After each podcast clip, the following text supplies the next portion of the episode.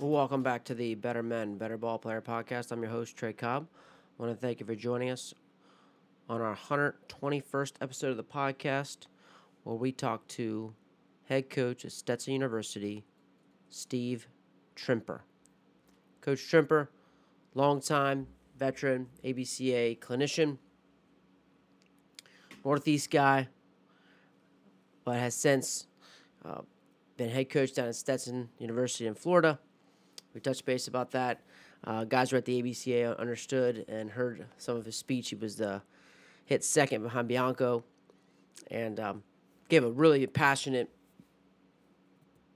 talk about his drill work, his practices, and really just from the transition from being a Northeast guy to Florida guy. And we touch base about that, and we talk more about that, and we dive in and peel that back, um, and how he kind of did that, and what all he did uh, through that process, and how he's how he's changed, and um, you know, it was just a really great conversation. You know, Coach Trimper is full of life, great speaker, very well articulate, communicated. Um, and we touched base a lot about his book too, all about winning, or uh, walk off winning. Excuse me. Um, got the book. Can't wait to dive into it but really articulates a lot of the things too about from the book and how he's putting them into his programs and how he's taken things that he's learned all through in even the business world and his chances that and his opportunities that he's able to meet such great people that he put into a book and he's put lessons that he's learned into a book. And and um, you know we touched base about it now how he's incorporating those, those kind of leadership skills and these skills he's got throughout the book and throughout what he's learned into his teams into his players um, and then how he's spreading that also that all throughout the country with places that he's speaking at as well as so it's really just a great conversation and we dive into a ton of things and how you could use in your program from how culture is changing what culture is.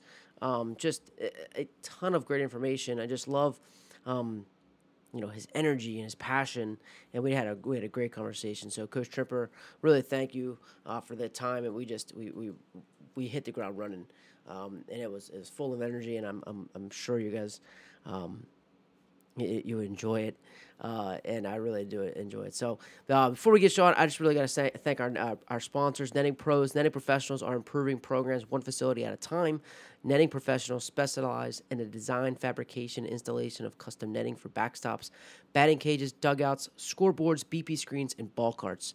They also design and install digital graphic wall padding, windscreen, turf, turf protectors, dugout benches, dugout cubbies, and more. Netting professionals continue to provide quality products and services to many recreation, high school, and college fields, facilities, and stadiums throughout the country. Contact Will Miner. Contact the guys at Netting Pros at 844-620-2707 or info at nettingpros.com. Visit them online at www.nettingpros.com or check out Netting Pros on Twitter, Instagram, Facebook, and LinkedIn for other latest products and projects. Um, and again, Coach Trimper – oh man, this guy. So beyond what he's done, what he's done at Stetson, what he came from from Maine, um, and but just his his first season with Stetson, he was just one game behind Jacksonville in 2017 uh, for the conference title. That same season um, was tied for the most wins in their program history in the second season won their first NCAA title, re- regional title. In the second season, they were ranked in every national poll. He established a dugout club, raising over $100,000. Um, prior to his Stetson, he was at Maine, where he won over 300 victories, 140 of them in conference play, tournament victories, two regional appearances at Maine. Former head coach at Manhattan College, school record for wins. Been assistant coach at Vermont, I go to Wentworth College, spent time in the Cape, Eastern Tide. We touched base a little about that. Um, like I mentioned before, National Coalition spoke just recently at the at the Nashville ABCA, and author of Walk Off Winning. So great book to check out. Now I'm just getting ready to dive into mine now. So dive here we go. Um, really, coach. Thanks again. Thanks to the Netting Pros, guys. Enjoy the great conversation with head coach at Stetson University, Steve Trimper.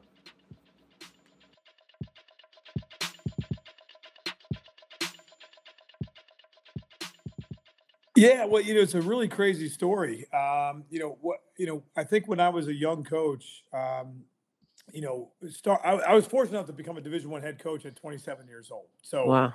you know, so I, I kind of was like always trying to be better than everybody else. I was working harder. I was trying to recruit harder, teach people how to hit better.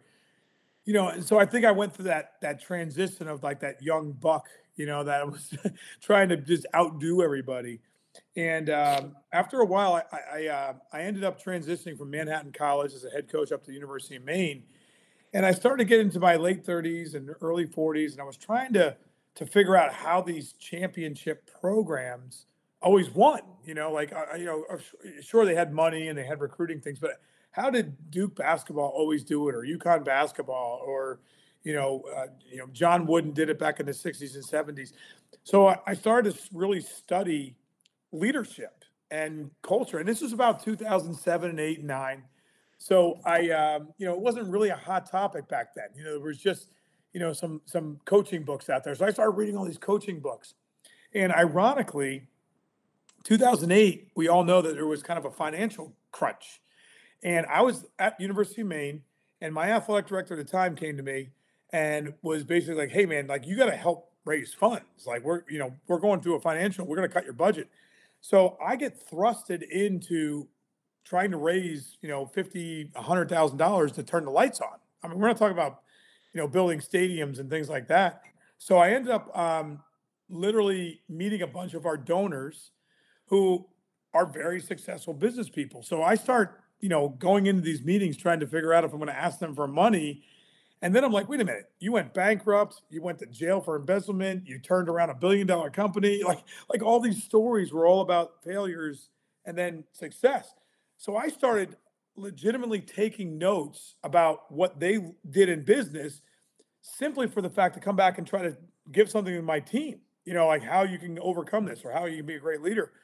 Well, lo and behold, about two years into this, one of those people who was a bank president up in the University of Maine area, you know, big big bank in Maine, was like, "Hey, man, you know, you're really getting into this leadership thing. Would you come in and speak to our tellers at our annual summit?"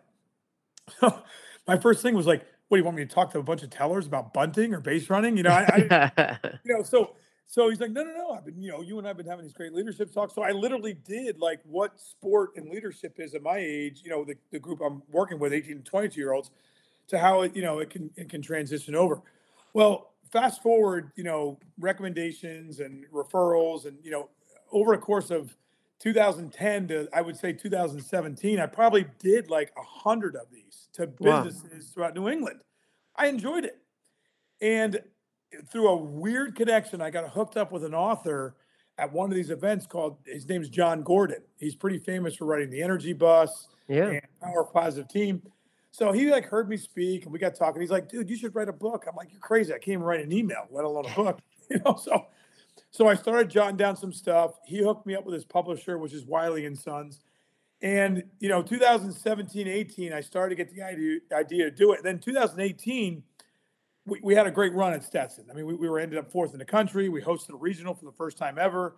You know, went to a super regional, was one, you know, one game away. I call it 26 feet away, which still drives me nuts, but from going to Omaha.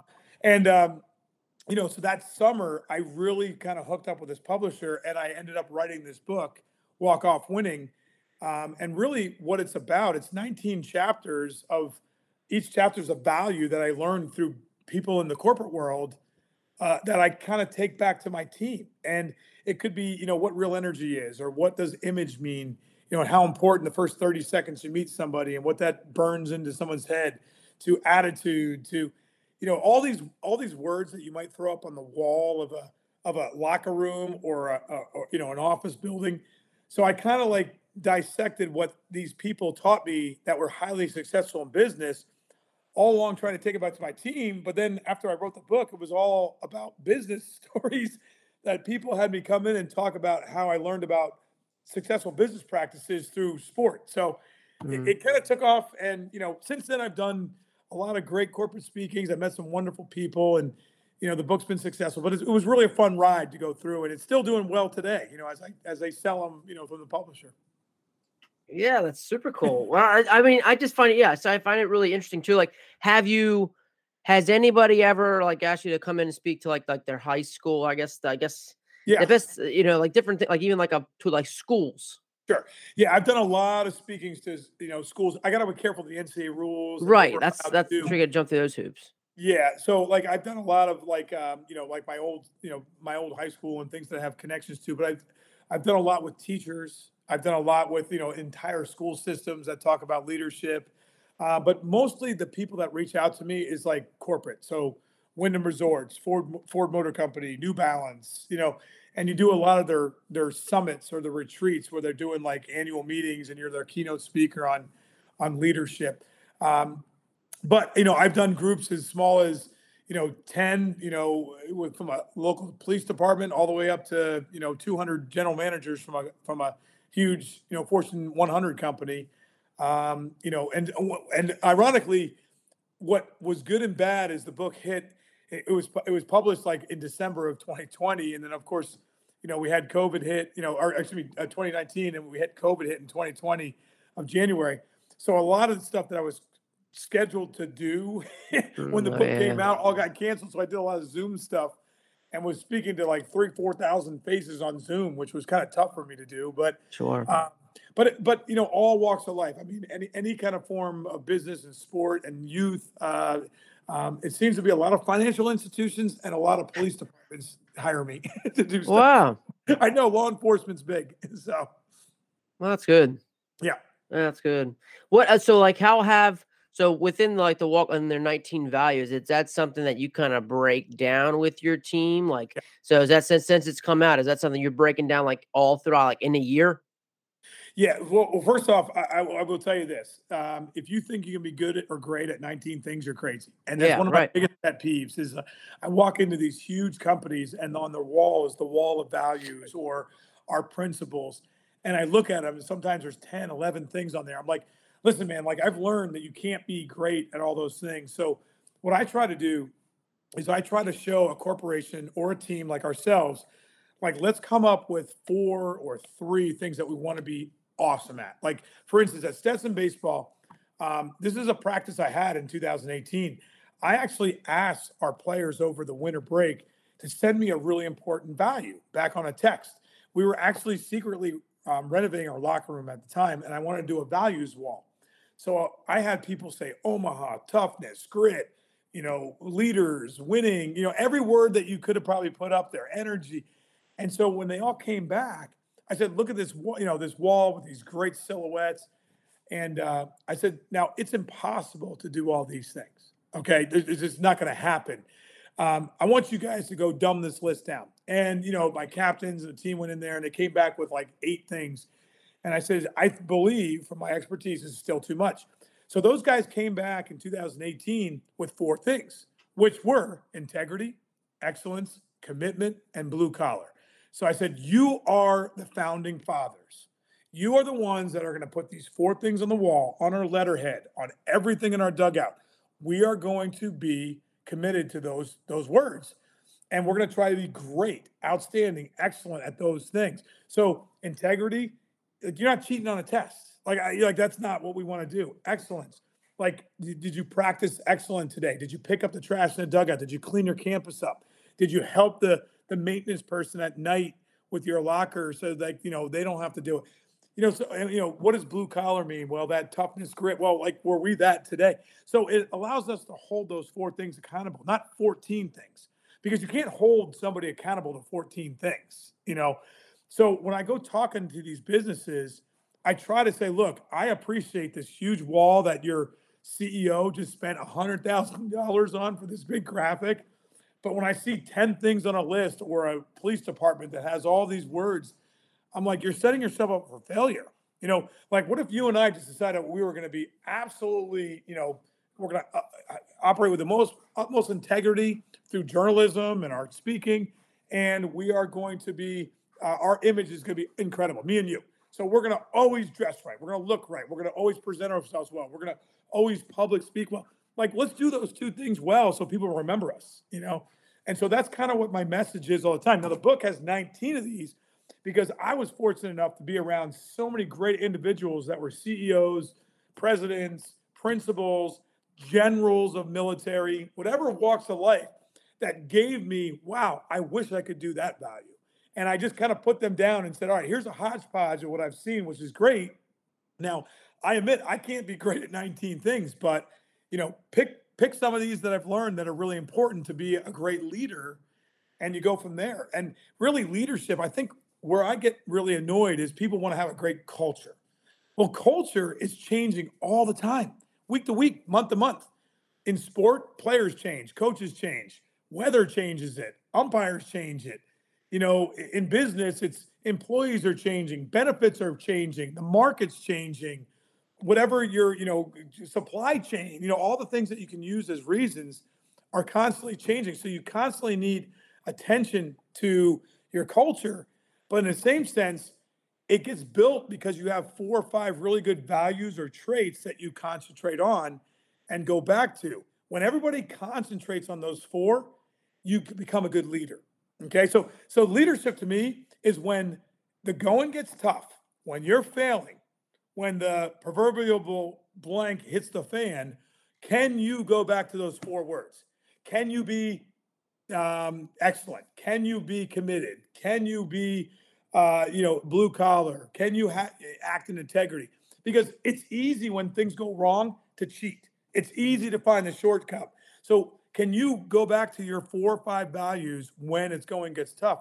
That's my principle. When you do that, then you have true toughness and true energy.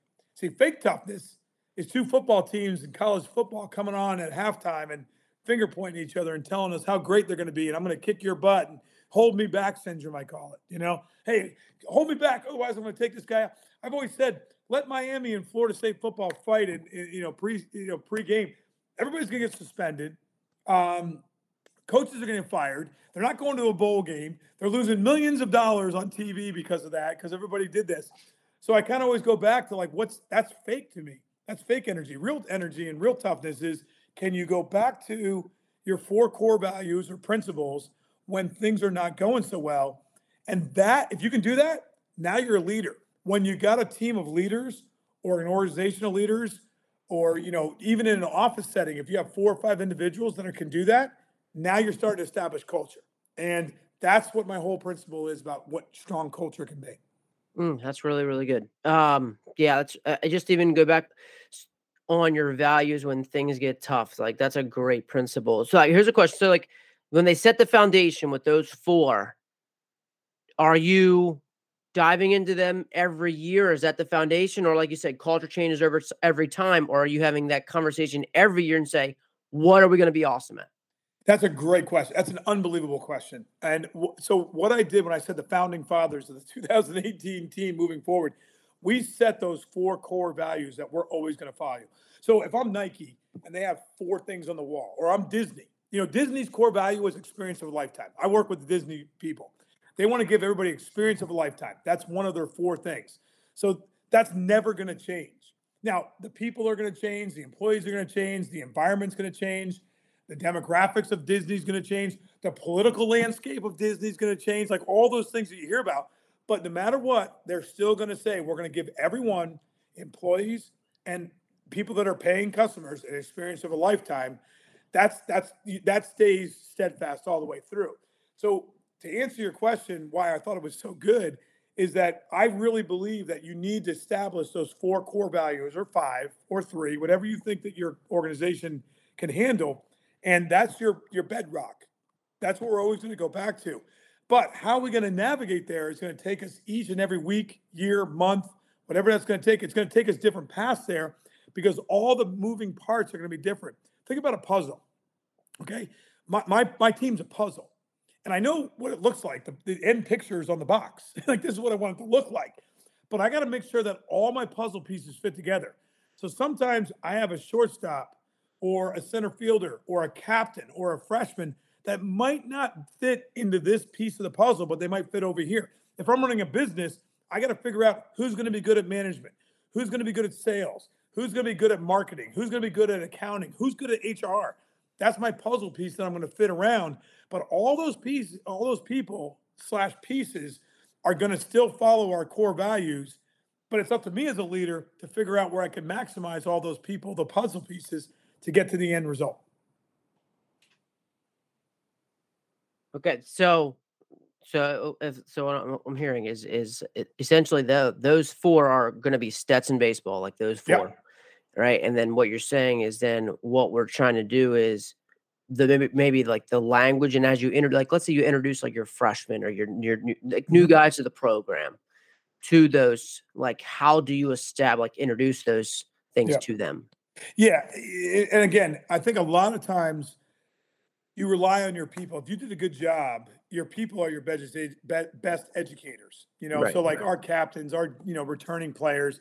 You know, I say this all the time to each and every team in August when they get on campus, and I have you know 18 freshmen and two transfers and 12 returning players, whatever those numbers are going to be. Like my job is to give you the toolbox and the tools necessary to turn the team over to the team. Like Mm. don't rely on me as the head coach. Like it might be in August, probably not. Maybe it's you know November, probably not. But by January, when we're starting to open up in February, I want to turn the team over to the team, which means you guys know these values. You guys know what's important to us. These four core values. You know what it means to be accountable to those. So now hold each other accountable, police each other.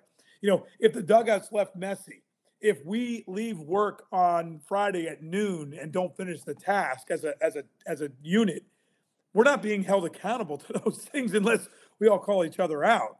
So uh, you know, do you need the boss to be like, hey, hey, wait, time out. Get everybody back to the office. Like we're not done yet. You guys didn't finish the report that's due, and everybody put it off till Monday because you guys want to go home and have a three day weekend. Like that's not acceptable. Or do the employees now say, whoa, whoa, whoa, we're not done. Like, let's get this job done. We don't need to get the boss involved. We don't need the supervisor involved. Like, let's get this done.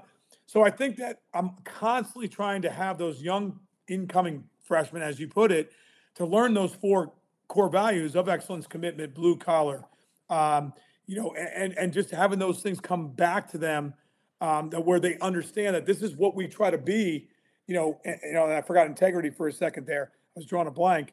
Um, like we have to operate in everything that we need to do with those four. So like we're we're allowed to call each other out at all times. You know, like uh, tonight's a great example. You know, we, we just moved into this your brand new eight million dollar stadium. It's gorgeous. It was our second practice. Okay, and we've been practicing up at a practice facility. It's a high school field for nine months. So all these freshmen really don't know what it's like to go through this great place. Now we had a great place for years to come. We just we just upgraded it big time.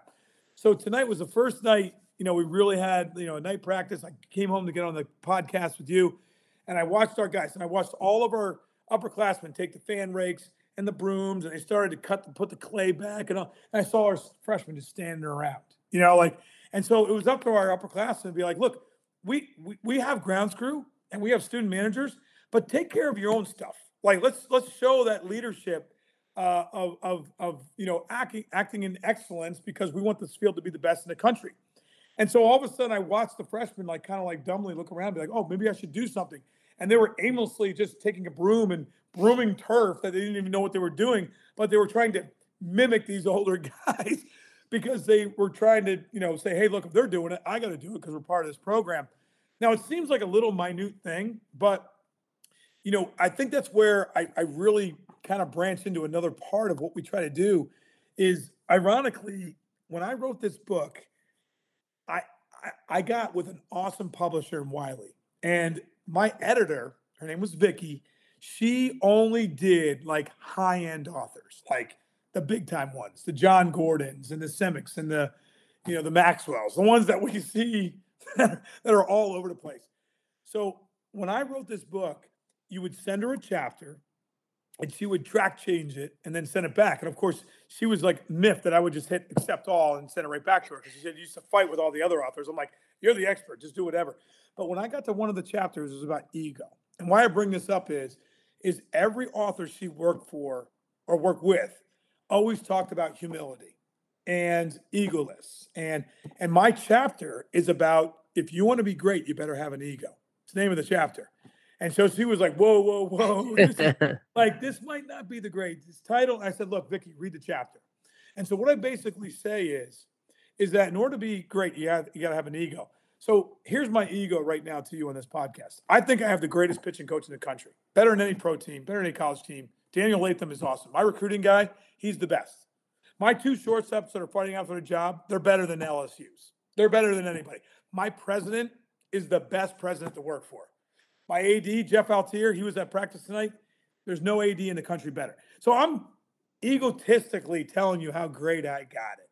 My enemies, my competition are going to tell you that I'm embellishment. I'm embellishing this, okay, or I'm BSing.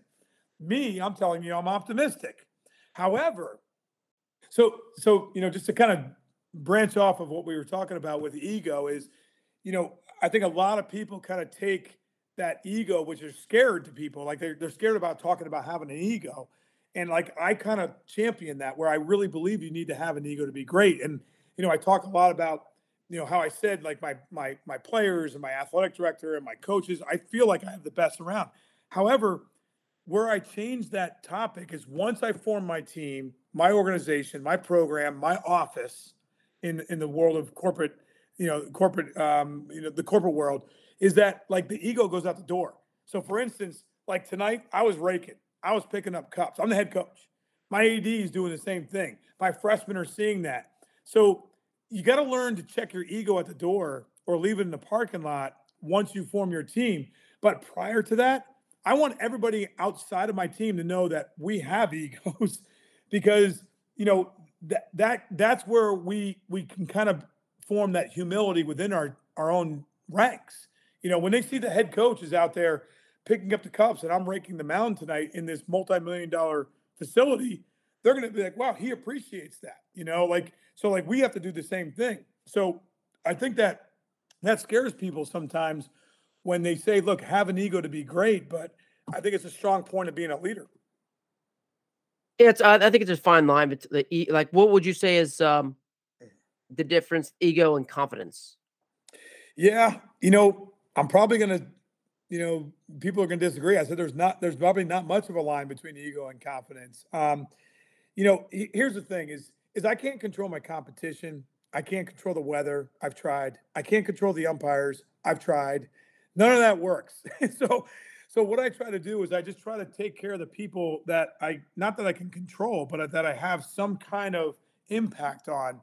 And so, like when somebody says, "Oh, you're overconfident," or "You're egotistical," or "You're an embellisher," or "You're a BSer," like it doesn't bother me because all those people that are saying that aren't part of my organization. You know, so my job is to take the people inside my organization and make sure they don't say, "Oh, you're a BSer." You're an, uh, you know, you're, you're, you're an embellisher. I need them to say, "Hey, you're an optimist." Like I want to, like it's basically, you know, it gets back to attitude. When you have someone that's got an unbelievable optimistic attitude, they're positive, and you have somebody on the other side of the room that's just the negative Nelly, the one that is just, you know, everything is wrong and their shoulders are down. Where do you go? Like in the first 30 seconds, where do you gravitate towards? If you're just neutral, you're going to gravitate towards that guy. You're going to be like, I want to drink with that. Like, let's think about this in a business setting. And I do this a lot with bankers. Monday morning, had a great weekend, you come in. Do you walk in with your knuckles dragging, with the Monday morning blues, being like, oh my God, this sucks. I can't wait till Wednesday when it's hump day, and I can't wait till Friday? Or what about that person that comes in and be like, oh my God, I had the greatest weekend. I can't wait to tackle the week. We're to be awesome this week. We're to take sales to the roof. We're to open up 10 more accounts. We can do it. You're if you're in the middle, you're to go right to that person that's positive and you're to gravitate towards them. So I try to say like that's the optimistic part of you. That's my job as a leader because I want those guys to go to war with, to go to the trenches with. I want to go to business meetings with. I want to go to games against competition with those people as a person that's always, you know, uh, you know, not optimistic or the one that's always saying the shoulda, woulda, coulda. You know, I, I the negative Nelly is the one that's always saying shoulda, woulda, coulda. I would have done it better if I was the head coach or the CEO. I could have done it better. You know, you should have done it differently. Like, you know, shoulda, woulda, coulda to me is like the negative Nelly that I try to avoid as we go forward. I love how you said like um um inside of your organization, those are the people that I am I I don't want them to say I'm embellishing and things like this. So essentially like how you're building trust. Oh, yeah. you know, like how you're building trust. So like what are the things that you do to, to like to build that trust? That you know, man, I'm almost going to say, did you read the book? so, chapter 19 is called True Success, and, and, really, this is my ultimate, ultimate thing. So, we're jumping ahead. If we were had three hours of leadership discussion or team discussion, so um, ironically, when I speak to my guys and I speak to a lot of businesses, one of the exercises I do is I ask them, "What is success?" Word association, go. And so I'll be in front of 300, you know, corporate people, and I'll do that exact same, you know, scenario. And a lot of times on the spot, they'll say, "Well, you know, I, I want to, you know, hold down a good job, and I want to provide for my family, and I want to send my kids to private school, and I want to pay for their college, and I want to have a nice house." And then, you know, of course, my players like we want to win championships, we want to go to Omaha. And what I try to say to them is, all right, everything you just said is a reward. Okay, money, possessions, fame, and wins, they're all rewards. It's not really a success. It's not a measure of success. So I back it up a lot. And when I talk about all these values, these 19 values, and you can start building what's good for your portfolio and you're building your team. Um, you said something that was remarkable in your question. You said the word trust. So, really, what I'm trying to do as a leader, okay, of a baseball program and trying to help CEOs build their company or principals or the military or police departments. You need to find what you believe are good people. So whatever that defines, you know, value, you know, what you think is a good person. Um, when you invite them onto your team or your bus or your apartment or your whatever it is, now the hard part starts. Now it's up to you as a leader to build a relationship. In 2017, I took over Stetson. I came in in January. I didn't know anybody. I didn't know anybody's name. The other coach abruptly retired. They hired me. We're playing four weeks later. So I didn't know who the bench player was to the All American. And so I went through that year and we built, you know, a pretty decent year. At the end of the year, we finished second in the conference. We went to the finals. And that summer, and I asked everybody at the end of the year, like, who wants to return? And I had 10 or 11 people would be like, ah, you didn't recruit me. You're not my coach. Uh, no problem. Like, let me, let me, let me help you. Let me, you know, not be part of your unhappiness, but let's, let's also try to help you out. But I had a core of about 15 guys like, yeah, we're all in coach. So that summer, I didn't recruit. I went and visited every one of those guys in their summer leagues. I showed up in Butte, Montana. I showed up in, you know, Newport, Rhode Island, wherever they were playing summer ball, because I knew they were playing so they're not going to miss a game. So they're like, Coach, what are you doing here? I'm like, you know what? It was important for me to come and visit you. And so my goal was is to build a relationship, which is the, why I say that's step number two. Good people, step number one. Second step, the hardest of them all, build relationships with people. And when you start to build that strong relationship with somebody, and, and I use this example all the time in the in the world of business. Let's say your son or daughter are playing, you know, youth softball or baseball, and they're on field 10 and one of your newly hired employees has someone similar age that's playing on field one and they're at the same time. How important is it to you for to miss two innings of your own son or daughter's game and walk over and be like, "Hey, Mary. Hey, John. How you doing? Well, hey, boss. What are you doing here? I, you know, I, I kind of knew your kid was playing. I just want to come over and watch your kid play and hang out with you for a couple of innings. Like that builds relationships. Okay. Now you sacrifice your own time, your your money, your you know your energy that's what happens being a leader. You sacrifice a lot sometimes but what you're trying to do is when you build that relationship then number three and four happen of the, of the success plane. Number three is you start building trust what you said. Everybody starts to trust you all right? So when you're like hey man i think that this is what is going to be best for our program everybody's like okay okay coach we got your back. Okay we, we truly trust that this is what we're going to do. I need everybody today to stand on their head and you know do leg bicycle kicks because it's going to make us better hitters. Okay, coach, we got you. We, we trust you. Or you don't know what the hell you're doing. Like that's that that's what's going to be the answer if you don't have that relationship. Now, when I have trust, I have the last one that comes, which is loyalty. And mm-hmm. loyalty is is is probably uh, to me the most valuable of them all because through thick and thin, through failure and success, they stick with you. So let's fast forward to a corporate event a corporate setting where um, we got a dictator boss who's telling everybody what to do. He's always barking at them. He never builds relationships. And it's now the 24, you know, December 24th, and everybody's supposed to go home at, Friday or the 24th to go to Christmas at noon. And the boss comes in the office and says, Hey, I screwed up. The board of trustees needs me to get this report. You guys got to finish this. And everybody's going to be like, Mother, like they're like, You got to be kidding me. Like this ass came in and said this. They're going to like just like loathe that day. Okay. All right. Because they didn't, they didn't build a relationship. What happens if I'm the CEO that has built a relationship and has got those people trusting me and they're loyal? And I walk into that and go, everybody, I screwed up. It's the 24th. I told you you guys can go home in an hour, but like I'm in a pickle. Like, is anybody here can brainstorm? You know what happens in that setting? Everybody says, We got your back, coach. Everybody sharpen the pencils. Let's get this done. Let's knock this out. And 3:30 comes and they hand the report, and the, and the boss is like, you know what, guys? Thank you so much. You know what happens in that setting? They now become number one sales team. They now become number one at what they're doing because they all were loyal at that last minute. And a month later, the boss deals out bonuses and everybody goes and buys jet skis and builds big houses and gets all those rewards they wanted in the first place because they were loyal and they were trusting of their boss and their situation and their culture. So, you know, so success to me isn't about the win, the wins or the money, the fame, possessions. It's about those four core things about good people as a leader, surround them, build those relationships, build trust and loyalty, and you'll get those rewards of jet skis and houses and Fortune 500 magazines, and ultimately going to Omaha, you know, in a college baseball.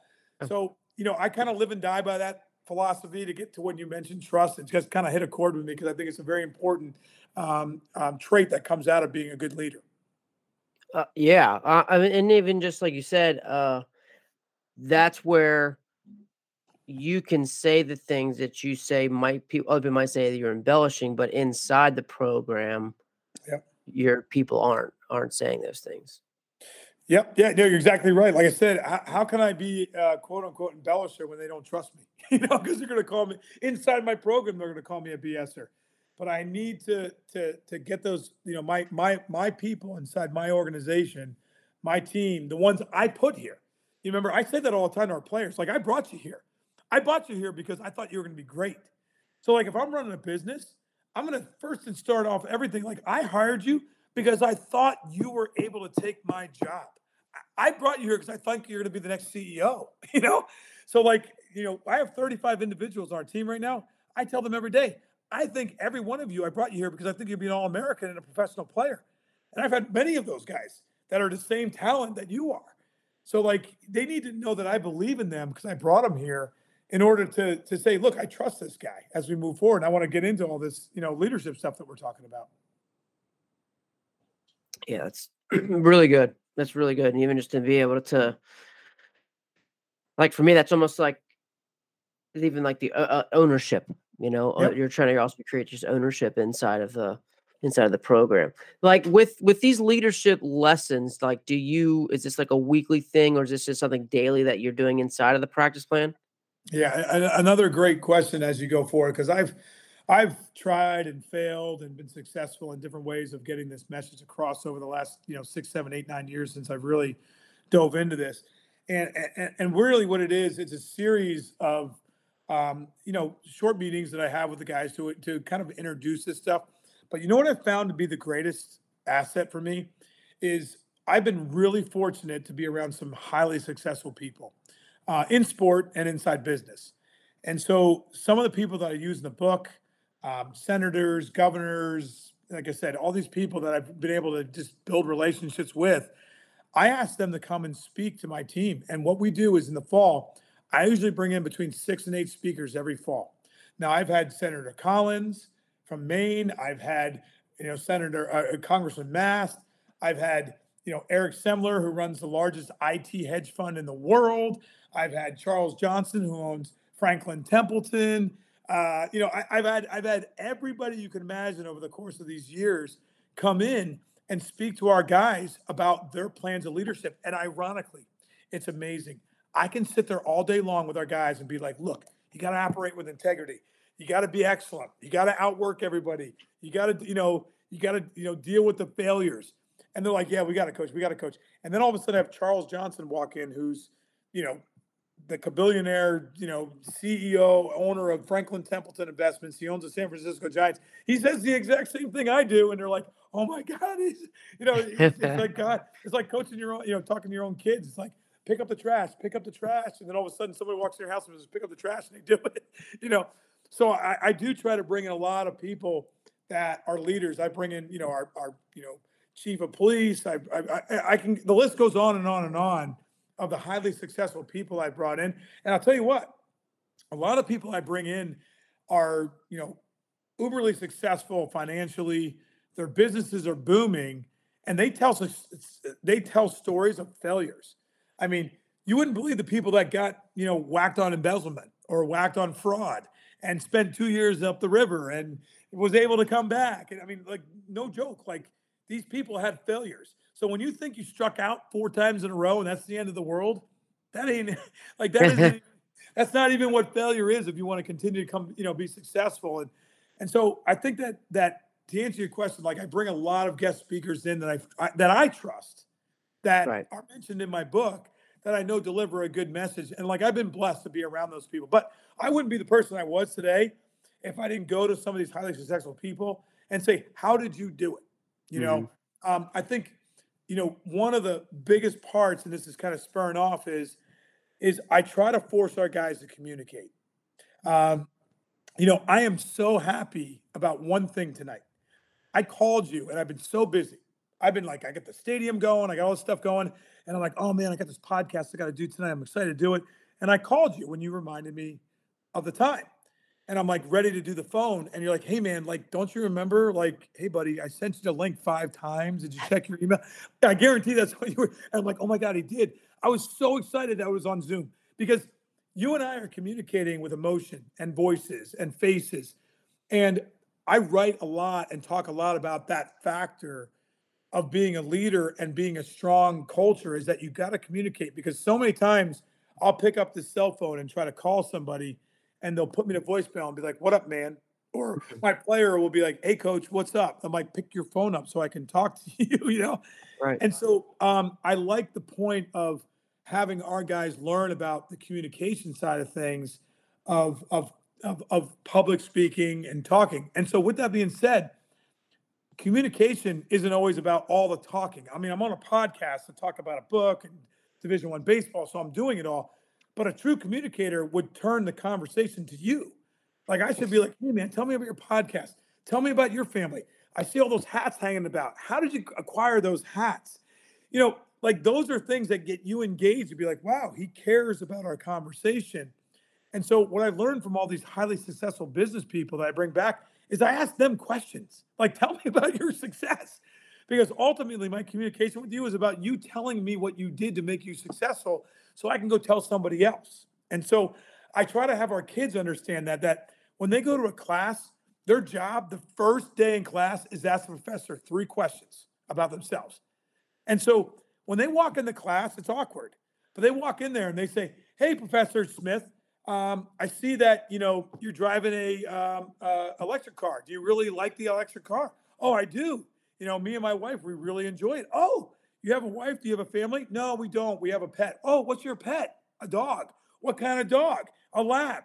Wham. There's your three questions. So then all of a sudden, kid, you're the, the professor now remembered you. So now when you're sitting in that class and you're going between a D and a C, or hopefully it's not that bad, a, you know, they're like, man, you know, that guy was engaging and let's let's bump him up. And so that's why I try to talk about that communication is so big that we try to try to get across to our kids so they can have that ability to do that. Yeah, I like I really like that. You know, that just attention now, like because I see and seen you see a lot of guys now um just doing certain things. I see guys now like taking a they'll take pictures with their professors the first day of school, like which is good. Like again, they're just trying to create their relationship. Yeah. Um, yeah. you know, which like you said, it's it is gonna definitely help them down the road. Um man, that was uh that was really good just about the even the asking the questions. That was really cool. And enforcing us it, it is it, because I think the the communication piece right now is is pretty big because uh, it's very easy to send a text. You know, it's very easy, and and and we have to be more intentional about it. And um, you know, but I, I can, man, I, I guess you could speak on this. Is like when you when you talk to a guy on the phone as a recruit, I I would honestly say now it, it the, do those guys stand out that can really talk to you more than ever? Oh, yeah, boy, the, you know, I, am keep giving you props here, Dre. Is is is uh, you're asking great questions. you know, like when, when I talk to a recruit on the phone, they stand out immensely when they communicate. And listen, I, I know what it's like talking to a 15, 16, 17 year old. It's, it's tough. I mean, like you know, they're talking to a division one coach or it, it's hard to do those things. But I, I'll tell you where I see it more so is, is, um, you know, we recruit all summer and we're out there looking at a thousand kids and, you know, a thousand of them can play. And then you start to figure out which ones qualify academically and then the ones that, you know, their coaches talk highly of. So in theory, you're trying to get down, you know, 100 kids that you're going to try to get 10, you know, 10% success rate, right? In sales, if you're doing 10% success rate selling with cold calls, you're pretty good. You're making a lot of commissions. So we're kind of the same way as college coaches. But I can't tell you how many times I tell this story is I'll I'll call somebody once I get their cell phone, a recruit that's legally allowed to be called for their age, and I'll wait for their voicemail. And you know, when I get the voicemail that's like, you know, hey, you've reached John. You know, I, I can't take a call right now. Please leave a message. I'll get back to you as soon as I can. I'm like, hey, John, this is Coach Trimper, head coach of Stetson University. Saw you play last week up in Lake Point. Really was excited about getting you down to look at Stetson. You're a person we'd love to make a hatter. I'd love to talk to you about a scholarship at some point because you're definitely a scholarship player. And I hang up. And then the next person I call, and it might be just like, you know, ring, ring, ring you've reached six four seven four four. And I'm like, you know, I might leave the same message, but I'm kind of like, ah, I didn't hear his voice. And then I get the third one, which is like ring, ring, ring, boom, boom, boom, boom. Yo, mother, leave your message. And I'm just like, beep, hang up, throw it down. I'm like, that kid just cost himself two hundred sixty thousand dollars. You know, because you know, because of his image. Might be a great kid, but like you know, like I just didn't connect to him in that first 30 seconds of that image I got. So, like that communication part about talking to somebody on the phone, and you know, um, I, it's funny. Um, I grew up in you know Northeast. I you know I went to high school in New Jersey. Then I coached a lot of my career in New England, and you know, you get you get the the Boston, New York kind of stigma where everybody's talking fast and just kind of like talking over each other. And my wife and I moved to Stetson in Florida and they call her Miss. Everybody here, Miss Lisa, Miss Lisa, Miss Lisa. And I'm like, God, that's so impressive. you know, like, like no one do they mean Mrs. Trimper, Mrs. Trimper.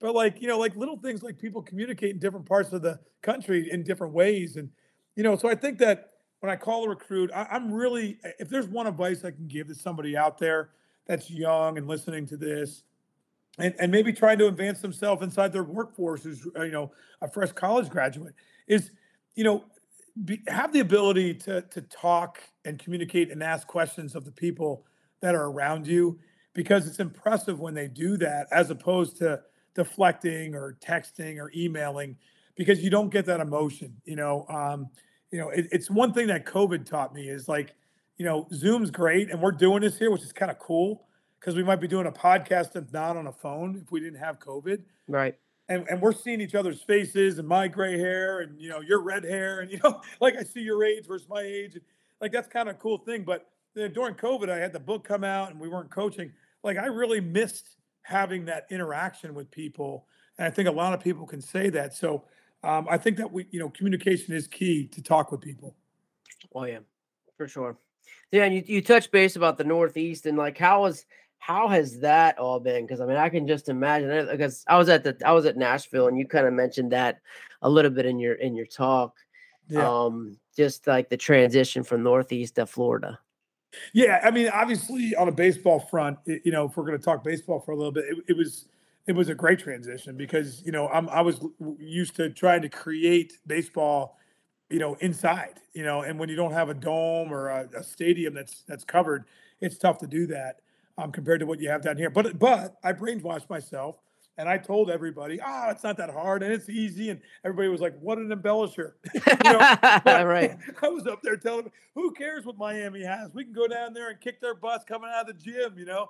So, but it, it, the transition was was great because I was able to practice year round with our guys and really take my coaching ability, I believe, to another level where I could could really give as much as I could. I wasn't concerned about breaking windows or marking up the gym floor and having my athletic director get mad at me because I told him the baseballs don't mark the floor and you know and, and you know asking for forgiveness as opposed to permission what I used to do a lot. Um, so I think that transition was a great one. I think when you move to a different area, you know, you got to learn the culture and the, and the, environment a little bit more. And um, you know, I think you know Maryland up. You know, you're from Maryland and New Jersey and New York and you know Delaware as you go up into there. You know, it's a little bit more hustle bustle. You know, mm-hmm. like we're used mm-hmm. to dealing with the ups and downs and the traffic and the weather and the ice and the snow and the the people cutting you off. And the one thing I, have learned is, you know, you don't take offense to it. You know, I'm sorry. Like I lived in New York and people would be like, eh, give you the finger. And then it was like, hey man, you want to go get a beer? It's like, it's like, oh, okay, cool, we're good. Where I think down in the South, it's a little bit more, you know, not slower pace that by all means, but just a little bit more respectful of like, you know, I had to listen a little bit more. You know, like I had to learn to listen a little bit more. I talk about communication and ask those questions. Well, you know, you can't dominate a conversation as much. You know, I think in Boston, everybody talks over each other. it's, a, it's a skilled trait. You know, down here, I think I got to listen a little bit more. And I'll tell you, one of the things I did learn is I came down here as a coach and I was all about the toughness and the image and the practice harder and get the dirty uniforms. So we're wearing pants. We're not wearing shorts. We're practicing three hours. We're doing sliding drills. We're going to do PFPs. We're going to get after it. And these new players who are just learning me were like, yes, coach, we don't want to, you know, tick him off. We want to earn his trust. And so they just listened to me. And in a way, I was a kind of a dictator. I'm like, this is what we're going to do. This is how we did it in the Northeast. And I was used to like, hey guys, the sun's out. We got 45 minutes before it's going to go below freezing. Let's get it done. You know, I so like I get down to Florida and it's 90 degrees all the time. And I, I'll never forget my first year I had Logan Gilbert, you know, who was a sophomore who went on to be a first rounder. Brooks Wilson, who was the John Olerud winner for the two way player in the country that year. They, you know, he's actually on the 40 man with the Braves right now. So they just met me. And after about five weeks, I remember Brooks was our captain. Came, he's like, Coach Trip, like we know, like we love the intensity, but like it's freaking 90 down here. This ain't Maine. Like we're getting our ass kicked. And I had to like change the way I coached. I was like, you got to be kidding me. Like, you're right. Like, you know, I used to come down to Maine from and play Miami every year. Coach Morris, great friend. There's this weird Maine Miami tradition mm. where Coach Fraser back in the 70s and 80s and Coach Winkin at Maine were best buddies. So they have the same old English M. The clubhouse has the exact same footprint for both of them. They shared their plans when they built it in 1989. So we would go down there every year, and I'd be like, look at these, you know, cocky son of a guns wearing their shorts, taking BP with a t-shirt, not sliding, not yeah. playing hard. We're not going to take BP like that. We're going to hit 10,000 ground balls and show these guys we're tougher. and then, then I get to Florida, I'm like, I'm beating the hell out of my kids because it's so damn hot. So I had to learn how to change the way I coach with the environment moving south and kind of slow it down a little bit more to get the most out of my guys. I bet. Like, man, and what a what even another lesson to learn, uh, to teach. You know, for like like I said, like your lesson of learning the culture. You know, which then, like you said, had to to give provide the best experience to really see your guy, and then also you just not having enough ego within your organization to listen to your guys. Yeah, it's complex, man. Like you know, that's the thing about about this whole leadership thing and coaching in college baseball is, you know, you, you got to learn how to, to, to to to protrude that you have the trust and the loyalty, and I guess the ego that everybody will trust you. But you also got to be able to have enough that you can check it at the door, like I say, so you can listen to your guys or you can recognize when it's time to change. You know, these ABCAs that we went to are, are great, and I've been to them. I think my first one was 1994 in Nashville. Ironically, you know, it's always in Nashville. But you know, like I really feel like I learn more and more each year as I go. And like when I stop that feeling, then it's time for me to stop coaching. And you know, one of the greatest honors I've had, you know, in my career was this past November. Um, I got invited back to Manhattan, my first head coaching job, and you know they had they had their Hall of Fame event, and I and I went into it, and like I always hated talking about these kind of like personal things, and I even didn't tell anybody Stetson. they were so mad at me that I didn't tell anybody, and I just flew to New York, and they found out afterwards because I didn't want to be on the web page or, you know, it's it's I don't know. I just it's kind of like a thing I just don't want to brag about, but but going back to it, there was two great things that happened that weekend. Number one is that when I got to that event, I couldn't imagine how many of the former players that were in their 40s and only three years younger than I was, ironically, mm. came back to that event. We had 30 alumni come back that played for me in that six year span that were at that table. And, you know, we shared beers and stories. And, and I remember saying this to him. I'm like, oh my God. I'm like, they're like, coach, you know, you helped us out. I'm like, guys, I was 27. I didn't know what the freak I was doing. Like my biggest travesty in life is I wish I could take this, you know, my knowledge now and go back and coach those guys. Yeah. You know, and and give that to them. And of course, you know, that was kind of like no, you know, we we kind of brushed it off. But that was like one of the nicest things that happened to me that weekend. I also was invited to the Golden Glove Award um, dinner, which I've never been to in New York. It was the same weekend and my former shortstop at Maine was given the glove that weekend, and him and his family invited my wife Lisa and I to go, which was Jeremy Pena. He played for me at Maine. Oh, nice. And he was my last before I went to Stetson. He was a, he was a junior, and so he ended up having a pretty good career when he left Maine and yeah. had a really good year. So that weekend was kind of special to see some of the kids I just recently coached have success, and then some of the you know the players that I coached that were literally in their late 40s, and I'm 52 you know, they had kids and they had, you know, their own, you know, own 10, 12, 14 year olds coming back that weekend. And, um, and I, I, but I guess I wish I, you know, we got on this topic for a second. I wish I could, I wish I could have given them the knowledge I have now from going to ABCA and talking to people like you and, you know, finding out how to write this book. And, you know, I, I did a disservice to them. Um, but I still feel like, you know, in three years from now, I hope I'm better than I am today mm-hmm. to these kids, you know, and, and that's, that's our jobs as, as coaches and, and in sport and as leaders. Oh yeah. Yeah, absolutely. But, and, and it, and it, but it's also like due to where you are now is because the, the those experience that you did have, you know, that's, it seems like where, where you are now is from that experience and where you're at. Hmm. Oh man. Yeah, yeah, good stuff. I mean, it is. And, and you know, listen, this wasn't because I figured it out. I have no secret sauce or key to the puzzle, you know, to the door. I just was able to, over my time, I think we all try to, you know, find people that have really good messages, and we try to, in a way, steal it, regurgitate it, or even better, mold it into what works for you. And, and I think that that's where I'm at. And and that's I, I tell you what now I I'd like to go back to the because that bringing to what I was thinking about with your speakers because I bring in speakers and I think I, people do that. Do you bring them in saying, okay, I know we have to, let's say, work on our excellence, right? Or, you know, how mm-hmm. live in. Do you envision a guy like, I, I know this guy is going to be able to touch on that?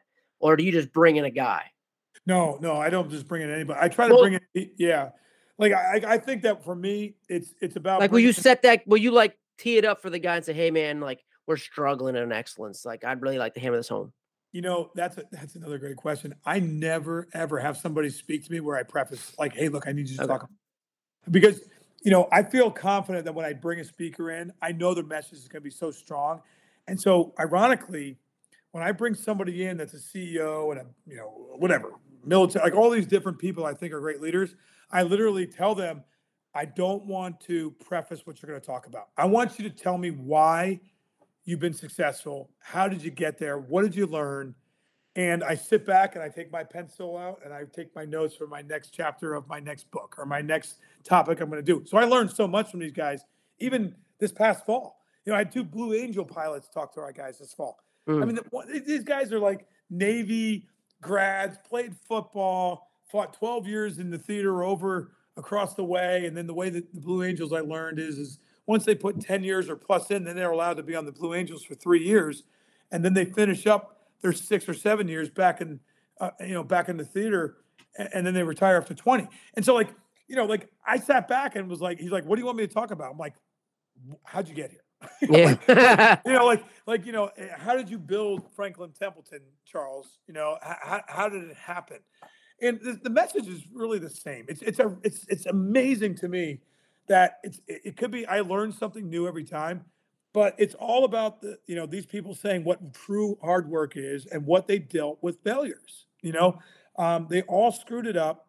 They all were prepared for the screw ups, and they all were able to get out of the screw ups and the failures quickly and quicker than other people, which made them rise to the top. So to bring them in, I, I don't want to, you know, misconstrue what they're saying. I don't want to pigeonhole them in to say, look, talk to me about how you um, are integrity, you know, you act in integrity inside the financial world of, you know, investments. Like that's not what I'm trying to do. I, I, I want them to share their stories of success and leadership. And um, I, I, think that um, the people that I talk with or to get in there, um, it, it's amazing how much of them have screwed it up. Like, like you know, I think that if you're a leader, you know you're going to fail. Like I've screwed it up so many times. I've sent people, you know, with one out, they got thrown out. I've made the wrong call. I've you know bunted when you should have hit and run. I recruited the wrong guy. I, you know, like I got to own all of those and be accountable for those. But any mistakes I made were always passed to my next success, you know. And when you when you don't look at it that way, like like like failure is not final. Like failure is not fatal and final. It's not the end. Like I've always looked at it that way. I really feel like it's a path to you getting to the next step if you have the right mindset you know and i think that that's one of the things i protrude when i bring these speakers in is they all talk about how their failures led to their next success so, and, and that's what i was good because it's always like you know people get i think uh and maybe this is where the ego comes in is like leading someone astray from like the message and what we're trying to trying to deliver yeah yeah i mean it could um you know i think I think that, you know, the biggest thing I learned is that you can't have that ego once you're talking to, to people. Like, you know, if I'm running a team, if I'm running a business and I'm a CEO, like I need to show them that, like, not only am I in the trenches with them, but I've been in the trenches and here's my experiences. Now let's have you figure it out. Like, I can't tell you what to do. Like, I've been in trenches, so do it my way. Like, that doesn't work. It's like I've been in trenches. This is how I screwed it up. This is how I got out of the trenches. Now let's see if you can, you know, get out of those trenches on your own. You know, and I think that's where the ego gets checked, where it's like be one of them, but also guide them in a way to to try to help them be a little bit. But don't let them not fail. like, like that's the thing. If you do everything for like, do you really want to do your kids' homework? Like what what justice are you doing if you're doing their homework for them to get an A? So like, you know, I think that that part of failure and that part of leadership is is like you're gonna have to let them fail. You know, win, winning is great and losing sucks. Like I'm telling you, like we celebrate every win. There's no such thing as a bad win. Like I, I hate when people say that was a bad win today. Like we should have really kicked their butts. We only won by four. No, I don't. It's hard to win. Like it's hard to win at anything. So like we celebrate every win like it's the World Series. Like you'll see us like ah yeah we won 15 to nothing. We won against the number you know 300 team in the country. I don't care you know because winning and losing is tough to deal with. It's tough to win and it's tough to deal with losses. But those losses, I hate to admit this, there's sometime with the right mindset could be the greatest path to your success. And if you don't have that path, you're going to be on a losing streak. You know, like our job as coaches is not have losing streaks. Like, tell me the last college baseball team or professional baseball team that went undefeated. Mm-hmm. Never happened. it's impossible. Like, you're going to lose a game. You know, and so my point is, is like expect to lose, but the teams that are really good that only like go 50 and 10 are the ones that understand that that loss was good. Now let's not get there again. Let's learn from those losses. Yeah, I think your preface does, and it might have might have people might not have caught it as some losses with the right mindset can lead us to the right path, as like what you kind of mentioned there. That was awesome. Yep. Yep, exactly. The right mindset will get you to the future successes. no, that's just like you know, like Coach Bianco. He was like, you just see about Ole Miss and what they went through last year. You know, he talked, he touched base about that. He was great, and I'll tell you what, Mike is is um. when my book came out in 2020, I was at the, it was at Nashville again. I don't know how many you've been to, but it was at Nashville.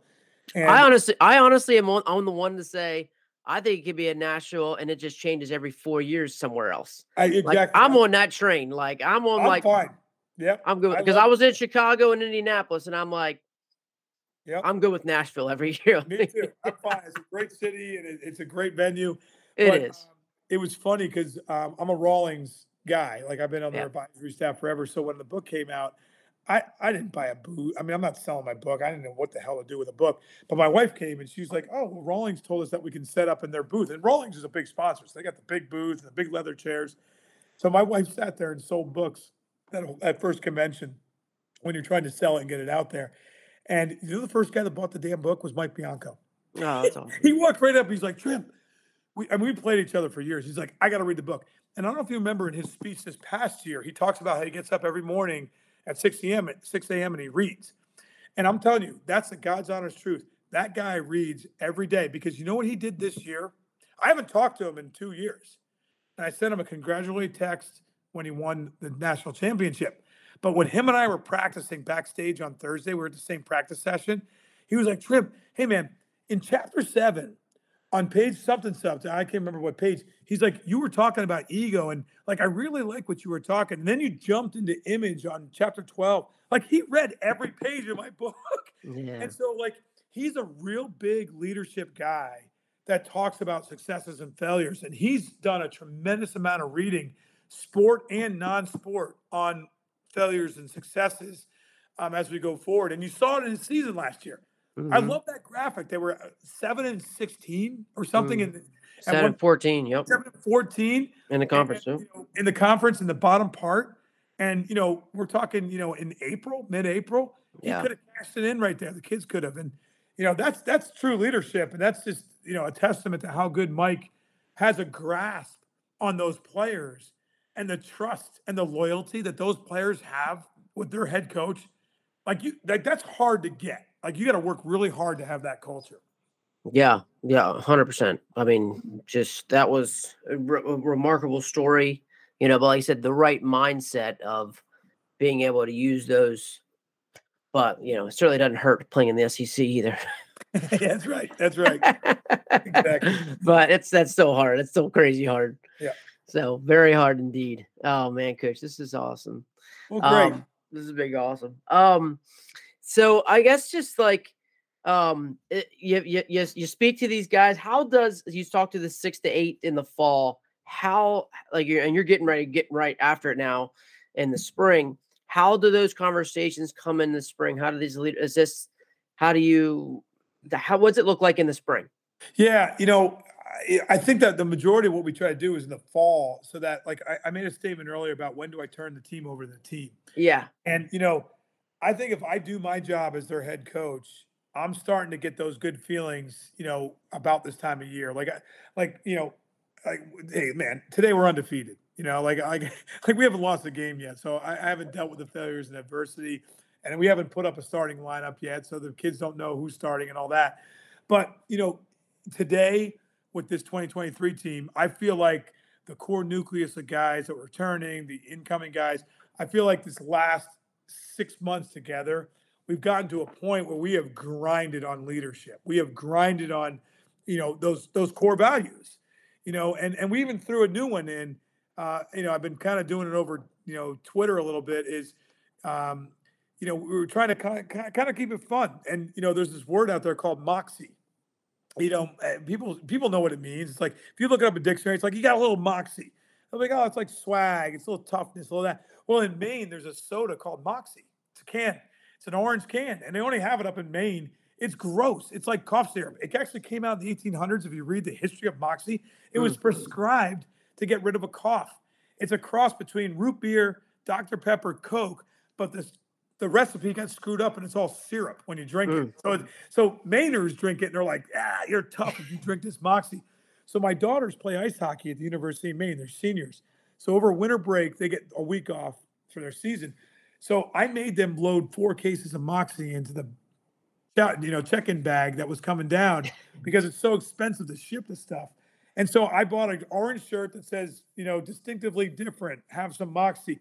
So every week, at the end of the week, I give a player of the week the Moxie Award. And they actually poke a hole in the bottom, maybe not the greatest thing image wise, and they shotgun his Shotgun pan it. up with Moxie yeah. at the end practice on Sundays. And we've done it, you know, all spring.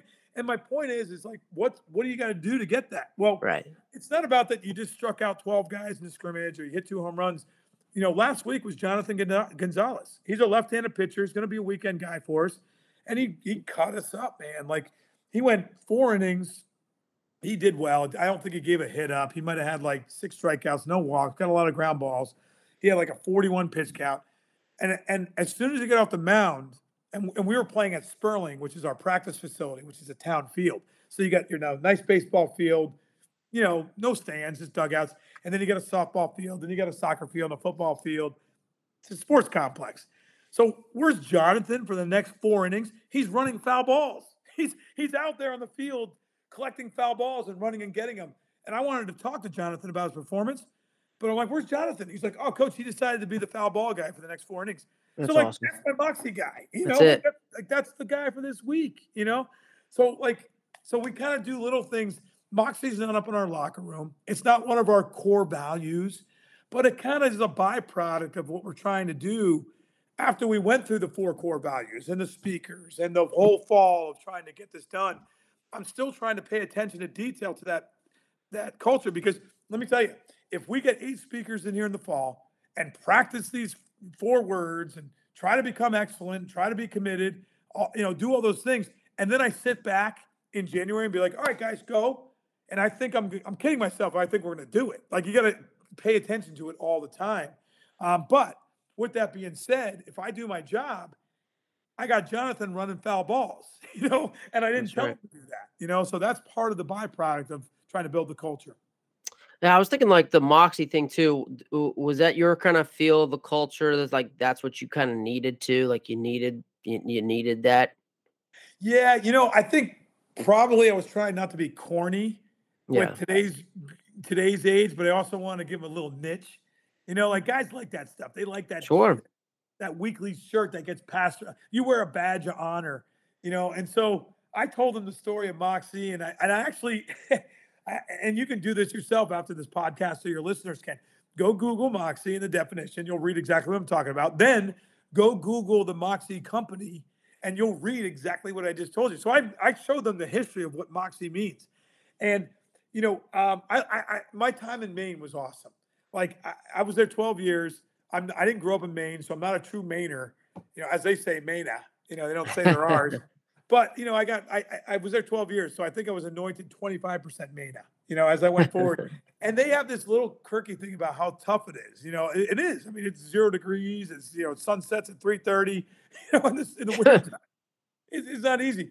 So like, I tried to get that to our guys to give them a little bit of like, hey, look, like I learned this in Maine. Let me bring it to you. But let's try to be like a Mainer. Let's try to, you know, if they think this is so tough, let's do it ourselves and, and have a little moxie. So it's it's something that now on week five or six we're on here. uh, Like pr- tonight was Tuesday. It was our first practice of the week because we have Mondays off. We were flying around tonight, and I heard many people be like, "Coach, I want that Moxie Award, Coach. Hey, let's That's get right. a little Moxie." So like there, were, you know, home run balls tonight. The wind was blowing out. We had home run balls going out like crazy because it was like 30 miles an hour ball in the left field. I had my captains out there getting home run balls. You know what? They're trying to prove a little moxie. I think they want that That's award. right. Gives them a little bit something to shoot for. Wow, that's awesome. Yeah, you got him. You got him there. Oh man, coach, it's been. I, I want to. I respect. we- We've been. We've been sitting here at an hour. Um, man, like it flew by. Yeah. Um, just want to respect your time. I know I really, really, do, really do appreciate you uh, just taking some time. And I know with the brand new stadium and all, like you could be a lot of different places. And I just can't thank you enough for you know for giving me some time, man. Yeah, no, Trey. I, you know, like when I got your text and your, you know, your DM on Twitter, I was like, yeah, I, I love doing this type of stuff, and and, and I, I really like enjoying meeting new people because I, I I'm pretty sure this isn't going to be the end of our relationship, and we'll follow on, and we'll probably see ourselves, you know, next year we'll run into each other at the ABCA or something. But, you know, I wish you all the best. I wish all the people on your podcast and